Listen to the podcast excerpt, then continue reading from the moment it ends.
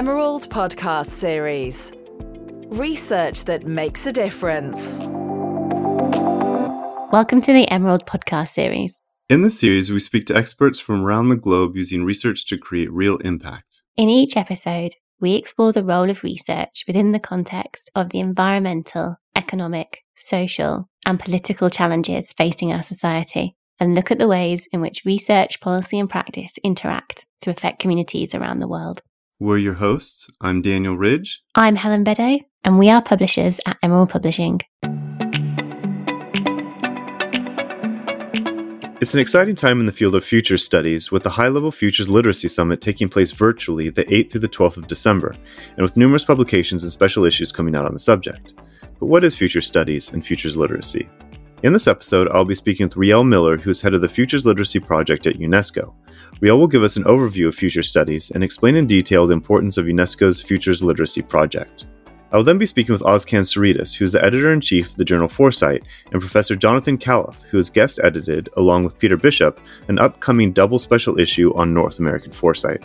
Thank you so much for joining me today, Riel. Yeah, real pleasure. Glad to be here. I think a good place to start would be to explain what future studies is to our listeners. Yeah, that would be a, a, a natural point of departure. Future studies is a, a long-standing field where people have attempted to really dive into the different ways in which people think about the future. Now, the thing to remember is that the future is always imaginary. You can't go there, you can't visit, there's no evidence. So it's really about the different techniques and tools we have for imagining the future.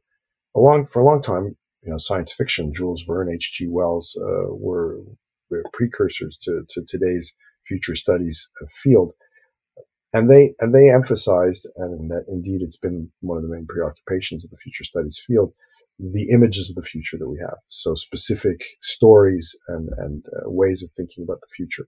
And in the post-war period coming out of the operations research and D-Day and the Manhattan Project and uh, uh, getting to the moon, these kinds of big uh, initiatives that were intended to be blueprints, uh, critical path, uh, planning approaches to the future that became also very important for the military in terms of strategy, but also for the corporate world in terms of strategic thinking. And this this uh, planning approach uh, really preoccupied the future studies field, and it it was it was very applied in most of its uh, incarnations and efforts. Meaning, it was about helping people to figure out how to produce these images of the future and then how to get there. So, fundamentally, for a very long time, future studies was about planning uh, in various ways, shapes, and forms. Today, it seems to me, and this is one of the things that's quite important about the, the work that we're doing in a number of different networks and communities, future studies is taking on a bit of a bigger uh, remit. It's covering a broader range of uh, aspects of the future. And this is connected to something called anticipation and anticipatory systems and processes. Uh, my view is today, future studies is the study of the different anticipatory systems and processes that people use and why they use them. This means that we're looking at uh, a really very uh, diverse set of uh, practices that are applied to a very diverse set of purposes. And that means that we want to look at the mythology. We want to look at divination. We want to understand the role of uh, ideology and faith uh, in the way in which people imagine the future, and then how those futures that they imagine influence not only what they do, their choices, which clearly, you know, your image of the future influences the choices you make because you're making bets often, uh, but also how that image of the future alters what you see, what you consider to be on the menu. So there's this dual aspect to to the images of the future and future studies, which is on the one hand, the origins of these images and then the applications that those images are put to. Uh, and future studies, I think today is becoming a very broad based field uh, that encompasses the anthropology, uh, the, the literature, speculative fiction, um, all sorts of different ways, Hollywood, you know, storytelling that conjure up the images of the future and then the ways in which those images of the future influence what humans see and what they do. So that's that's my take these days on future studies. So it's a very diverse field, isn't it? So you can be in the sciences, you can be in business. Can you tell me how people apply this to different fields? What I was talking about was really also kind of the transition that we're in. For a long time, people were applying different future studies tools, uh, different aspects of future studies, different anticipatory systems to specific tasks. So let's say Shell Oil wanted to think about the future of energy and they wanted to come up with scenarios. And they developed a technique that allowed them to develop scenarios and describe those scenarios. That's a, a, tool that's applied to a specific context for a specific purpose. And a lot of the future studies field, like I said, in the military, in critical path planning, whether it's uh, for engineering purposes or for government, uh, has been about how do we think about a particular image of the future, conjure up that image, and then think about how to get to that objective. So this is like planning to get to the top of Mount Everest. You know, there may be four or five different routes you could take. You know you want to go to the top of Mount Everest, and so you plan those different techniques and, and, and approaches. And it's been applied across all fields, uh, really from public and private sector. And it, it's part of the way in which our societies function. It's, it's about planning. And, and people do it themselves all the time. It's a kind of commonplace thing too. You know, you think about going for dinner, you think about doing something with friends, you decide to take a course of study because you think there's a degree, eh, eh, you, you decide to buy a house because you have an image of the future and you want to invest in this particular place and you have all these ideas about what you're going to do. Uh, in the future because you've bought a house somewhere. So this way of anticipating the future is, you know, very innate to all humans uh, and to all human areas of activity. So, what does it mean to be future literate? This is where we're, we're starting now to realize that we've only begun to scratch the surface of the different anticipatory systems. So let, let me give you an example. Uh, just today, um, I spent time with a, a, group of scientists. These are scientists, uh, climate scientists, and we talked about how they could use the future uh, more effectively in what they're doing around climate science. And they were particularly interested in two aspects. One was adaptation, how we make existing systems better, but they were also interested in transformation, how maybe we can be more open or able to think about different ways, significantly different ways of doing things that don't reflect just repeating or improving on the past, but actually breaking from uh, what we used to do. You know, kind of like the change from rural agricultural society, let's say, to urban industrial society, a really massive transformation.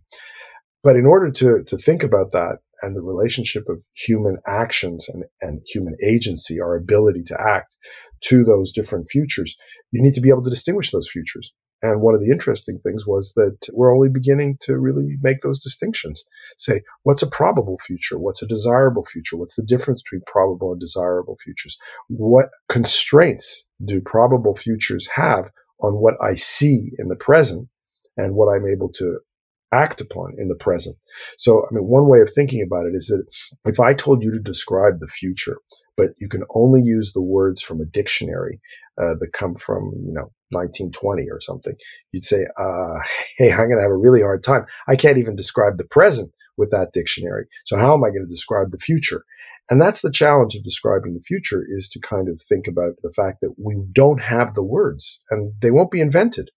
So diversifying the ways we use the future, the reasons we use the future, and understanding that the future can be something that constrains our thinking, but also liberates our thinking, uh, is really a kind of how being futures literate is a, a skill a capability. And it's being able to say, okay, now I'm thinking about something in terms of probability.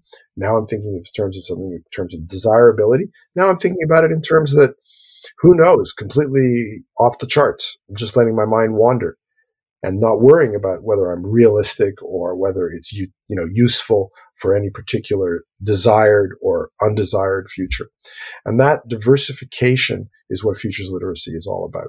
Is understanding that there's a wide range of anticipatory systems and processes and knowing when to use them. I mean, it's a bit like if I could, you know, you have a toolbox, you don't always use a hammer, you don't always use a screwdriver.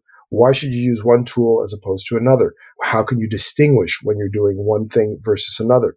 And that's really what futures literacy is about. It's being able to distinguish different kinds of futures and to be able to think about the different tools that are relevant for those different kinds of futures. So, how does um, the Futures Literacy Project fit into that, the UNESCO program? Well, you know, in, in a lot of ways, like I said, we're, we're just starting to scratch the surface because we haven't been paying a lot of attention to the diversity of anticipatory systems and processes.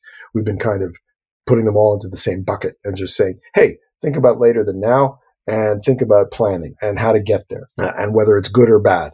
Now, as we try and distinguish in a more kind of differentiated, more refined way, we end up with uh, this uh, need to explore and reveal. So I often talk about what I call the 20, the, the, microscope of the 21st century because it's something that renders the invisible visible, just the way the microscope, you know, rendered bacteria or amoeba in a a drop of water. Uh, you couldn't see it with the with the naked eye. Once you put it under the microscope, you could see it. Well, we've been doing these futures literacy laboratories uh, at UNESCO. It's a kind of uh, laboratory process that I started more than two decades ago, actually, before I got to UNESCO, that was meant to reveal, to to kind of render the invisible visible. And what this really involves is getting people to surface, to use the Otto Scharmer term, to surface the assumptions the anticipatory assumptions that they use to frame their descriptions, their images of the future.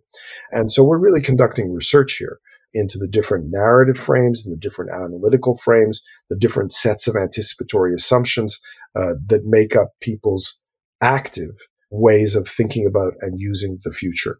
And in the book, uh, Transforming the Future, which came out in 2018, there's a framework called the Futures Literacy Framework, which distinguishes six different sets of anticipatory assumptions uh, using an epistemological and ontological matrix. And that allows you to begin to see when you're able to use the future in different ways for different reasons. And in that sense, you become aware that you're using the future in a more differentiated, more refined way. And you're also using a wider range of anticipatory systems the big problem today, I think, is, is that because we don't distinguish anticipatory systems, they kind of all get mixed together. And actually, it, it creates a lot of problems because, uh, on the one hand, it, it, it confuses different futures like apples and oranges. And it also creates this, I think, anxiety because the future is not this anodyne thing. It's not just, you know, another topic. the future is about hope and about fear. And it's about the crucial aspects of our life. We have we have a, an emotional relationship to the future, and in when we start to invite people to uncover and unpack and realize where their images of the future are coming from, we're also asking them to explore and reveal their emotions and their their hopes and their fears. So the research into anticipation uh, requires a pretty careful and I would say uh, sophisticated instrument that reveals these anticipatory assumptions in all their different dimensions. And that's what we've been doing uh, really over the last uh, few years uh, with the Futures Literacy Laboratories. Well, I'm interested in these laboratories. You have them all over the world. You have quite a few in Africa. What really goes on in these laboratories? Well, this is picks up on on something that I think has been building for some time you know, uh, more and more people have had experiences now with going to these meetings where there's sticky notes and you put them up on a board and everybody talks and there's a facilitator and there's a, a structure to the process and all that. And then, and then you kind of wonder and you say to yourself, why are we talking about this with a little group of people about something that, you know, generally speaking, we say, well, what do the statistics say? What are the averages? What are the, the big samples? What, what are the scalable results and outcomes? And if we're just a small group talking about this, why is that relevant? That's methodologically, it seems weird to be doing these small group conversations. But I think it, in fact, reveals in, in the same way that the microscope was a, a tool that at first we didn't really know how to use because we didn't have the scientific techniques that allowed us to make the, the observations that the microscope made possible into systematic testing of hypotheses and conclusions. The processes that I like to call collective intelligence knowledge creation processes um, are really a way of creating living laboratories. And I mean that in the literal sense of creating a hypothesis testing, an experimental process in which people bring tacit knowledge, things they have often not articulated or made clear, and they share them. And so you create an environment in which people can begin to make the meaning of what's in their heads clear to other people. So this means negotiating shared meaning.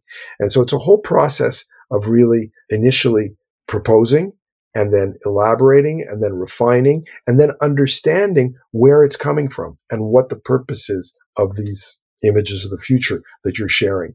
And the strength of, in a sense, of, of futures literacy laboratories is that people are generally motivated to think about the future. And also they're quite motivated to think about it together. So futures literacy laboratories take time. They require co-design because the lab's structure in the same way that you can have a dry lab or a wet lab, you can have a biology lab or a chemistry lab. A futures literacy laboratory that uses collective intelligence knowledge creation processes has to be able to surface, reveal, and scaffold, meaning accumulate over time, create a learning voyage in which people become more aware and you can get a group of people to dive into their assumptions, work their way through it and become more aware of how the future is both constraining and liberating their thinking about the present, what they see and what they do. Well, you just gave a few examples there. I- am really interested in these laboratories that are all over the world, you know, geographically spread out and then intellectually spread out. Can you give us some examples of what they're specifically interrogating in these laboratories? Yeah, let me let me uh, just use the last uh, three. Last week, uh, we ran a, a lab uh, on the future of Black America, 2050, and we brought together 25 people virtually. Uh, so it was not a physical uh, gathering; it was a virtual gathering over a period of three days in sessions of three hours. Where in phase one, the groups were asked to get into small five-person peer facilitated breakout groups and they talked together about probable futures. They then talked together about desirable futures. They presented what they imagined in plenary to each other. That was phase one. That's tacit to explicit, starting where people are at. The, on the second day, they thought about reframing, meaning we try and create a situation where the usual reference points that people have for uh, the future are uh, kind of uh, no longer there. So, to give you an example of that, it's uh, let's think about the future of schooling, uh, but without the teachers. So, you have a situation where people are learning, people are uh, engaged in learning activities, and schools are not structured with teachers. They're structured in a different way. You pull some aspect of the world that people would imagine away so that they're obliged to imagine on their own. In other words, come up with their own images of the future. In the case of, of uh, the, the lab we ran last week uh, on the future uh, of Black America, uh, the reframing scenario talked about a difference intensive world, a world where difference was the, the primary aspect uh, of daily life and which was really positive in the sense that people created value, diversity, uh, not on the basis of standardization or homogeneity or universalism. It was really on the basis of appreciating and living with difference, diversification, creativity. That's not to say that that's a probable future or a desirable future, but it's a future in which uh, the participants are obliged to rethink how things work, rethink what roles they play, what daily life is like. And then in the third phase, we compare basically phase one, the tacit to explicit, and then the reframing, and say, look, once you start to play with your images of the future, you begin to realize how uh, powerful those images of the future are for what you pay attention to in the present. It's the things that matter are related to your image of the future. And because you've loosened up and expanded and played and toyed with the images of the future, you actually start to see all sorts of new things around you in the present. And that's the phase where we talk about asking new questions. The final phase of the labs in the kind of short form that we've been using, because it's kind of lab light, is when they talk about next steps and how to take what they've learned, the new questions they've asked, the techniques that they've learned, the futures literacy that they've acquired, and can apply it to their own context. So the futures literacy laboratories and the, the process of collective intelligence knowledge creation needs to be designed in such a way that people will actually explore, discover, reveal the underlying sources of their images of the future and develop their own capacity to generate images of the future. Wow, you know that, that's really fascinating. So December eighth through twelfth, you're overseeing the High Levels Futures Literacy Summit. I was hoping you could tell me more about that and uh, who will be involved. What are the purpose? What are the what are the goals of this? Yeah, I mean, it's interesting how these things happen, right? I, I like to tell the story about uh, how in the you know mid 19th century there were no economics departments in any American universities, and then by the late uh, 19th century, every university pretty much in the United States uh, had an economics department. Uh, there are certain periods in history when something's you know ripe, ready, ready to roll. And at the moment, I think we're really in one of those periods where future studies and anticipatory systems uh, thinking uh, that attempts to understand better the nature of what the future is, how it's used by humans in its diversity, is really ripe. Uh, and last year we, we ran a forum called the Global Futures Literacy Design Forum at UNESCO. And it was on the back of all those labs that we've been running and also the fact that we've developed UNESCO chairs in future studies, futures literacy.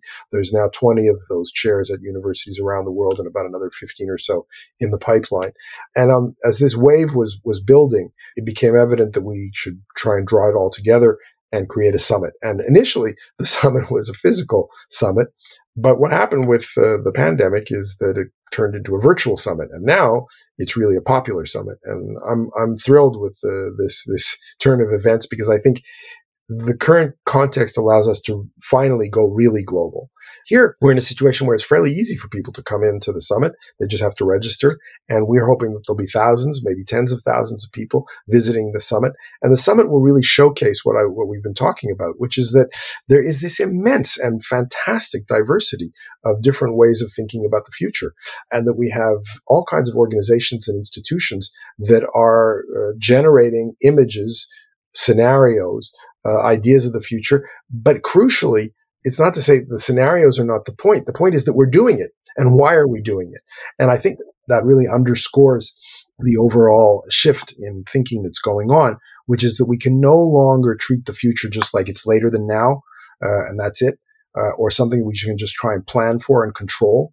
In other words, the, the role that kind of cast ourselves in, which is the engineers of tomorrow, is no longer tenable. It's no longer tenable in part, it was already with climate change. You could see that that way of thinking about the future wasn't getting us where we wanted to go in the sense of resilience, in the sense of a relationship with nature. But the pandemic makes it super clear that we were building in the fragility and the brittleness because we were playing this kind of designer of tomorrow role which invites us to kind of use these heavy, defensive, insurance driven, planned ways of thinking about tomorrow. So the summit, I think, really, really encapsulates a whole set of changes that are taking place in the world around us. It's going to be a learning opportunity, uh, but it's also, I think, a milestone for future studies. And it points for 2021, 2022 towards the huge number of, of uh, organizations and people who are, I think, now have caught the bug, uh, which is to say they, they want to delve into anticipatory systems. They want to understand the origins and sources and the purposes of images of the future. Right. For people who've never heard, honestly, who've never heard of futures literacy or future studies, what kind of panel discussions will they be able to sit on at this summit?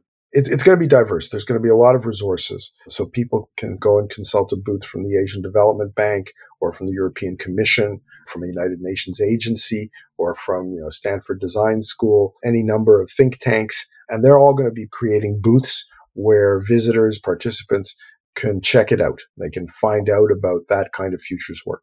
There will also be the plenary where we're going to mix to speeches from people like the Prime Minister of Finland and the Director General of UNESCO uh, with futures conversations that will be with ministers and chief executive officers exploring their own experiences with thinking about the future. So we're going to ask leaders to share with us their memories of when they started thinking about the future. What provoked them to think about the future? What are the origins of their ideas of the future? Because really, I mean, what this summit's about is saying everybody can be futures literate. Uh, and the summit will, will provide a whole range of ways of exploring what that means. What might you say to someone who thinks this is too abstract?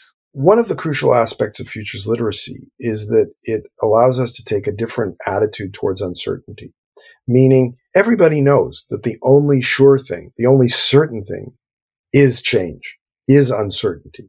And so if we set ourselves up in a position which says, in order to feel secure, in order to feel confident, I need to be absolutely certain of the future.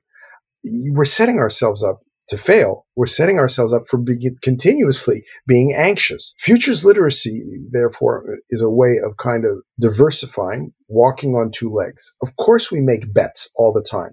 You cross the street, you make a bet. You go on the right hand side, going to take the left hand fork, you're making a bet. The choices we make, once you've made them, it's a done deal. But at the same time, the world is creating all this rich novelty around us, all these experiments, all these things that have no name, but we can invent names for them and we can invent ways of using them or giving meaning to what we're doing. So in that, from that perspective, futures literacy is a capability.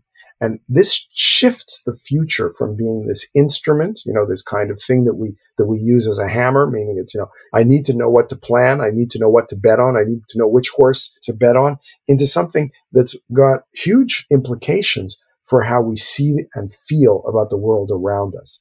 And by understanding better the relationship of humanity to complexity, which is a condition. It's not a more or less. We live in this creative, complex universe. Futures literacy allows us to be more at ease with the universe around us. And I think from that perspective, also appreciate our ability to be creative, to be adaptive, to be different and to differentiate. And in that sense, in a very fundamental evolutionary sense, be more resilient. So capabilities and resilience are not target based. you don't know how the world's going to unfold and what's going to make you resilient in the future because you don't know what the conditions are. But you can be more agile. You can be more able to understand and appreciate the world. And that I think enhances, in a sense, the quality of life, basically. It, it makes it easier to feel at ease in a universe that is changing all the time. Great. Well, thank you so much for joining me. Yeah, real pleasure. Glad to do this. I'd now like to turn to Ozcan Saritas, editor in chief of the journal Foresight, and Jonathan Calof, co guest editor of the special issue North American Foresight. Well, I'm happy to have you both here to talk about some of the newest research in futures. Are you both going to be participating in this upcoming conference at the Futures Literacy Summit? I know I am, and I know I'm going to be sitting in a booth with my uh, my buddy there. So I'm going to say both of us are. That's great. Well, I wanted to ask you about the North American Foresight special issue that you have coming out. That Ozcan is the editor of the journal, and Jonathan, you are the guest editor on this special issue. I know that a lot of research has been written that's country specific, but it doesn't seem that there's been a lot done on North America in general. So I was wondering if you could tell us maybe what you'd learned about North American foresight while doing the special issue. So, uh, in, in uh, reference to that issue and in keeping with what we're seeing in North America, it was a team up of Peter Bishop and myself as the guest editors. Bishop is a very noted uh, foresight futurist, and I'm noted in competitive intelligence, uh, market insight, and foresight. And we combined, and, and that's what we're seeing in North America is let's call it combination. First of all, lots and lots of active foresight research and practice happening in North America. We had more response than we expected, which is why it's a double special issue. We are seeing an awful lot of teaming up, not just of academics, but academics with practitioners. We've got an article, for example, that's been done with the uh, Peter Bishop and with the president and some senior staff of the Ontario Institute for Cancer Research, which talks about the use of foresight for their strategic decisions. We've got combination of professors from areas related to foresight. So a lot of growth, but I'm, I'm, I'm telling everybody the model is changing. We really are at a crossroads in foresight in that respect. So tell me more about this crossroads. Crossroads is that there are more and more fields interested in let's call it foresight related studies. I'm right now I'm at a competitive intelligence conference SCIP where one of the themes is foresight. There was SLA Special Libraries Association, they were talking about foresight. Collective intelligence mentions foresight. Foresight mentions competitive intelligence. So you have a lot of fields now that are saying it's critically important to integrate information to help with decision making by looking forward in the external environment. And we're all now seeming to find each other and saying, why don't we work together? So the special issue is a very good example of four of these fields coming together. The UNESCO conference as well. And uh, Ozcan, you could talk more about that in terms of the journals that are going to be represented in the booth. And I'm seeing professors that I'm doing research with and working with I'm at a conference in Morocco where I'll be with collective intelligence and I will be with foresight and competitive intelligence. We just had a conference in Germany that combined foresight and competitive intelligence. So the crossroads is we have to work together for the benefit of moving the field forward. And the other thing is this field called collective intelligence is also starting to make major contributions and inroads, and we're starting to team up with them. Right. So, can you give us some examples of some of the articles that you'll be publishing? What what are going to be in the special issue? Well, we've got uh, in the area of the competitive intelligence, you're looking at an article uh, by uh, Freen and Farley that looks at CI within healthcare. We're looking also in that domain. I've got one on does size really matter when it comes to foresight and intelligence activities? And hint, no, it doesn't. Size is really not a barrier. We've got articles on uh, future studies, not just foresight, looking at the application of future studies for higher educations by uh, Klakirka and Irwin. We've got country related studies. We got Drake, who's looking at alternative futures for Caribbean nations. We've got foresight being used to identify if uh, you need an agricultural research center in Haiti. So, again, this goes back to application of foresight and related domains for strategic dimensions of decision making. And then we also have some really good, we'll call them theory platform articles that look at developments within foresight and within future studies as well. So it's not just that North America is integrating in an applied sense. We're also doing a great job on the theoretical foundation of foresight and foresight related fields. Well, uh, Jonathan and Peter have done fantastic job with this uh, special issue the North American special issue is an important one because the um, institutional foresight practice started in North America, particularly in the US, in the middle of the 20th century. And since then, it has evolved a lot and it is now practiced all over the world. So, with this special issue, it was very good actually to take a closer look at what is happening in the year 2020 in North America in terms of foresight and competitive intelligence. Uh, what is the latest uh, research? What is the latest practice, methodological development, and so on?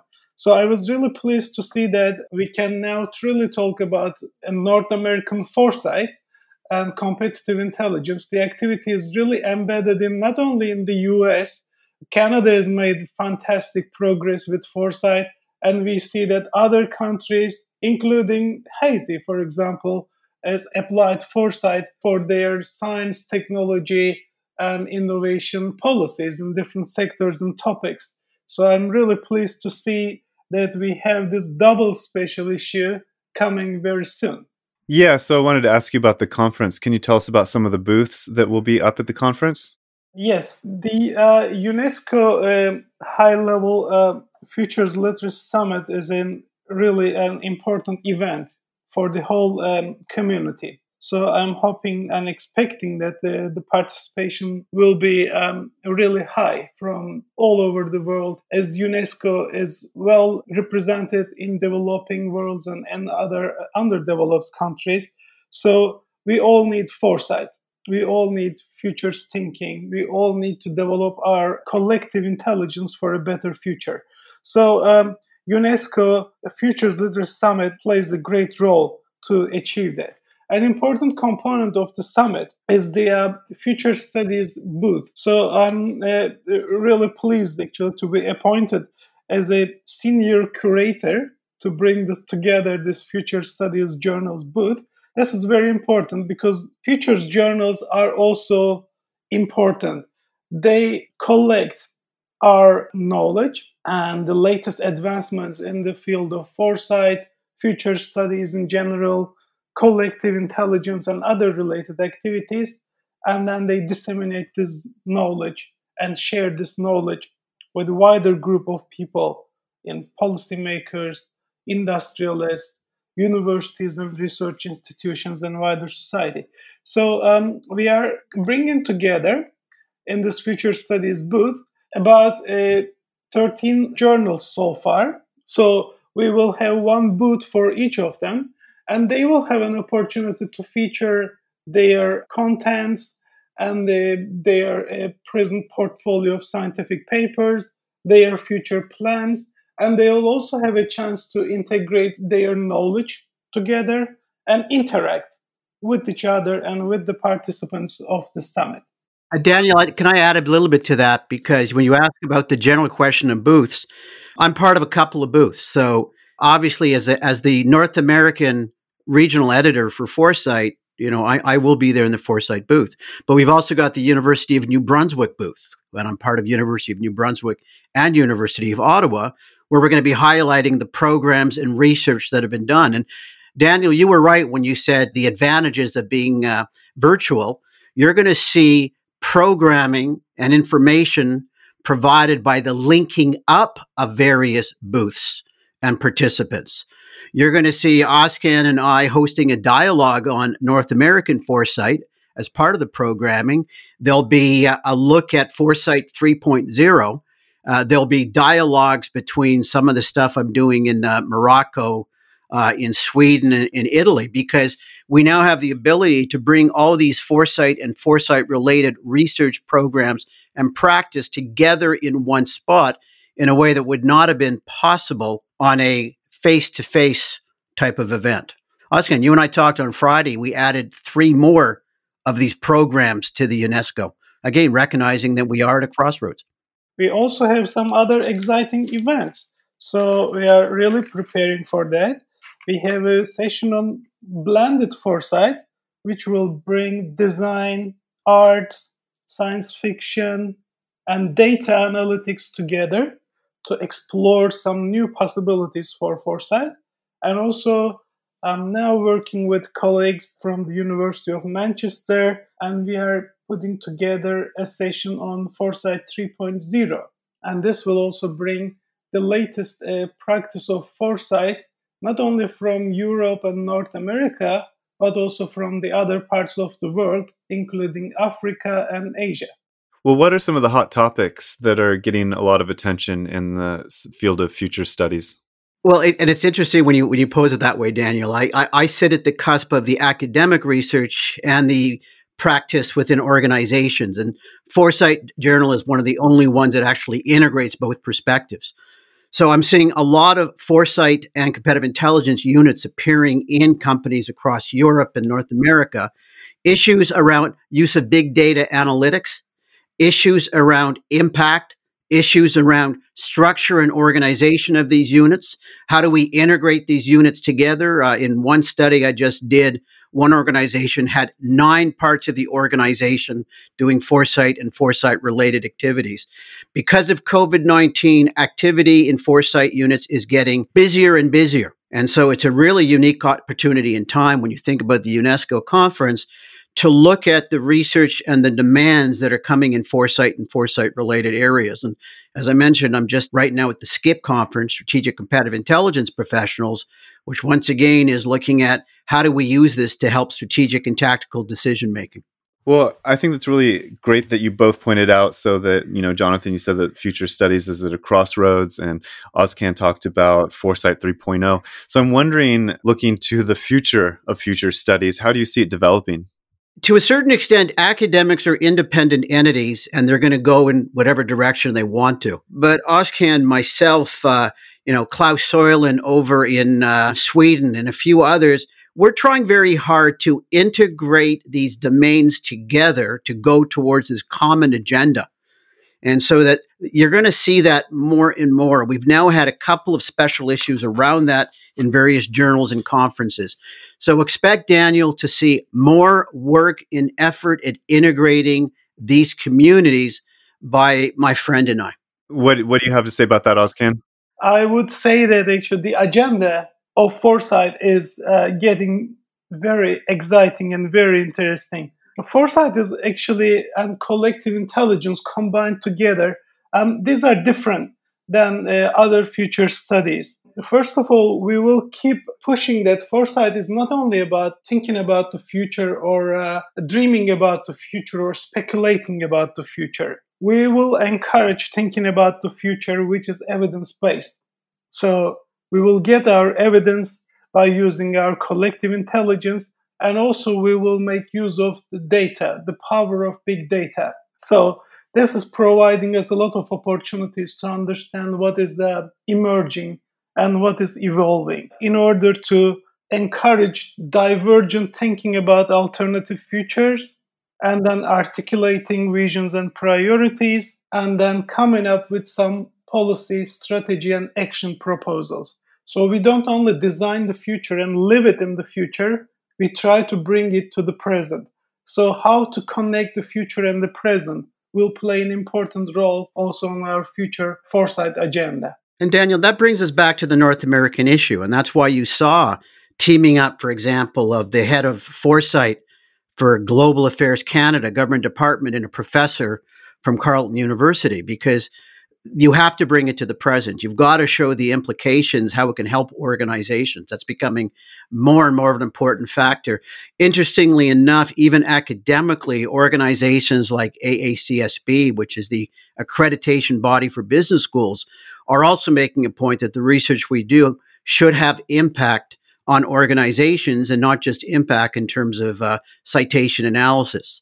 Final thing I'm going to bring up is, uh, you know, when Ozcan says we are, he's right. Uh, there's a lot of us, our, our group is growing, that says we have to bring foresight and related domains into that area.